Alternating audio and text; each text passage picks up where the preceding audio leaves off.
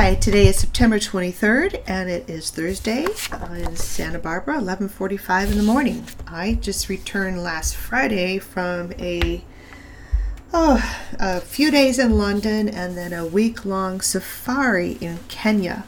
And if you've never been to Kenya, um, I encourage you to go. The people were so kind everywhere we went, and I was humbled by some of the poverty I saw there what people do to get water. I mean, it, it's just it's just amazing, and I hope to be able to do more for the Kenyan people. Um, an organization I recommend for donation is kiva.org. It's K I V A.org. Uh, it's a place that helps fund. You do like a $25 donation towards funding a project for some for a specific person. So I donated $25 to a lady in Kenya who's trying to get some broilers to for I think a restaurant or something. But something to consider. The articles I want to talk about, this first one kind of got me because we were former owners of a swimming pool, and my husband and I, we love to swim, but we haven't swam in a while. But it says chemicals in indoor swimming pools may increase cancer risk. So, swimming in indoor chlorinated pools may re- induce genotoxicity, which is DNA damage that could lead to cancer, as well as respiratory effects. But the positive health effects of swimming can be maintained by reducing pool levels of the chemicals beyond the potential risks, according to a study published in a set of three articles online September 12th, which is published ahead of print in the peer reviewed journal Environmental Health Perspectives. This study is the first to provide a comprehensive characterization of disinfection byproducts, which is DPPs, DBPs, in an indoor pool environment, and the first to study the genotoxicity of exposure to the chemicals among swimmers in an indoor chlorinated pool. DBPs form in pool water from reactions between disinfectants such as chlorine and organic matter that is either present naturally or is introduced by swimmers, such as by sweat, skin cells, and urine. Previous epidemiological studies have found an association between exposure to DBPs in drinking water and risk of bladder cancer, and one such study has found the association for dermal inhalational exposure, such as occurs during showering, bathing, or swimming. The new study details a comprehensive investigation of DBPs and mutagenicity of water samples collected from two indoor pools. One that was disinfected, disinfected with chlorine, the other with bromine. In addition, short term changes in biomarkers of genotoxicity and respiratory effects were studied in swimmers who swam in the chlorinated pool. No previous studies have combined investigations of the mutagenicity ability to cause permanent DNA mutation of pool water with a comprehensive chemical characteriz- characterization of the water and studies of human exposures. Evidence of the genotoxic effects were seen in 49 healthy adults after they swam for 40 minutes in the chlorinated pool. Specifically, researchers found increases in two genotoxicity biomarkers relative to the concentration of the most common types of DBPs in exhaled breath, which were used as a measure of the swimmer's exposures. The biomarkers that increased were micronuclei in blood lymphocytes, which have been associated with cancer risk in healthy subjects, and urine mutagenicity, which is a biomarker of exposure to genotoxic agents. Detailed measurements were made of the most common exhaled DBPs in air around the pool and an exhaled breath of the swimmers before and after swimming. The researchers measured several biomarkers of respiratory effects after swimming and found changes in only one a slight increase in serum CC16, which suggests an increase in lung epithelial permeability. This result was explained by the effects of exercise itself as well as exposure to DBPs.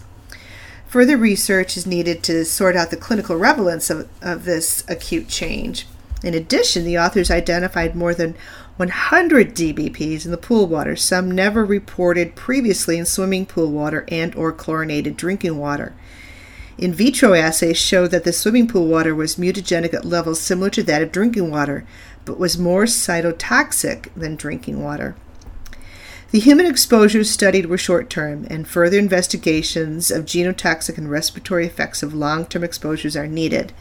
Also noted was a need for further research on an array of swimming pools under various conditions of maintenance and use, as well as more complete evaluations of the uptake and potential effects of the wide range of compounds present in pool water. These are preliminary results with small studies and needs further development, but it makes you wonder. The next one is called Low Carb Diet is Better Than Vegetables. Huh, this is kind of scary, isn't it? Low carb diets are not all alike, according to a new Boston study. Your health may depend on how you fill the rest of your plate. People who ate diets low in carbs but high in animal protein and fat had a greater risk of dying than people who ate higher amounts of carbs. But people who ate low carb diets that were high in plant based protein and fat had a lower risk of dying than people who ate high carb diets. Low carb diets like the popular Atkins diet have been tested against low fat diets to see which regimen helped people lose weight. But this paper takes a different approach, comparing death rates between people who ate high carb diets and low carb diets, including either animal sources of protein and fat or vegetables such as beans, peas, or nuts. If people choose to eat less carbs, that means they eat more of something else.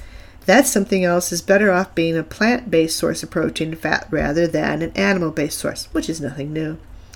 The researchers followed more than 85,000 women enrolled in the Nurses' Health Study and more than 44,000 men in the Health Professionals Follow Up Study. Participants answered periodic questions on the food they ate, how active they were, how much they weighed, and whether they smoked, among other variables. After 20 years for the men and 26 years for the women, more than 20,000 people had died. To see if there might be a connection between diet and death, the researchers divided the participants into 10 groups based on carb intake and looked at deaths caused by cardiovascular disease or cancer. The observational study cannot establish cause and effect, obviously, but it did find a correlation between people on low carb, high animal source diets and mortality, especially from cancer, compared with high carb diets people eating low carb, high plant source diets have a lower mortality rate than people eating high carb diets, especially from cardiovascular disease. The association remained after body mass index, smoking, and other factors were taken into account. An editorial appearing with the article says the study cannot provide a definitive answer. No one can legitimately, legitimately claim that a low carb diet is either harmful or safe with certainty until a large scale randomized study with meaningful clinical endpoints is done, which is pretty, you know, that's what we've been saying in all of these podcasts.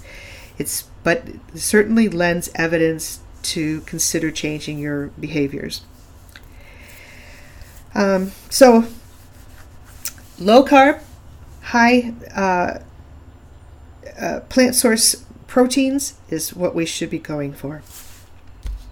Everything seems to be t- pointing toward that direction that the plant based diets are more beneficial in helping people live long and healthier life. So, the author says, rather than th- when you say to yourself, What am I going to have for dinner? don't think meat, which is, you know, that's, well, we're going to have steak tonight, we're going to have hamburger tonight, but instead, think, What is the vegetable? That's all I have for now. This is Dr. Gwen, again wishing you health, happiness, and joy. Take care.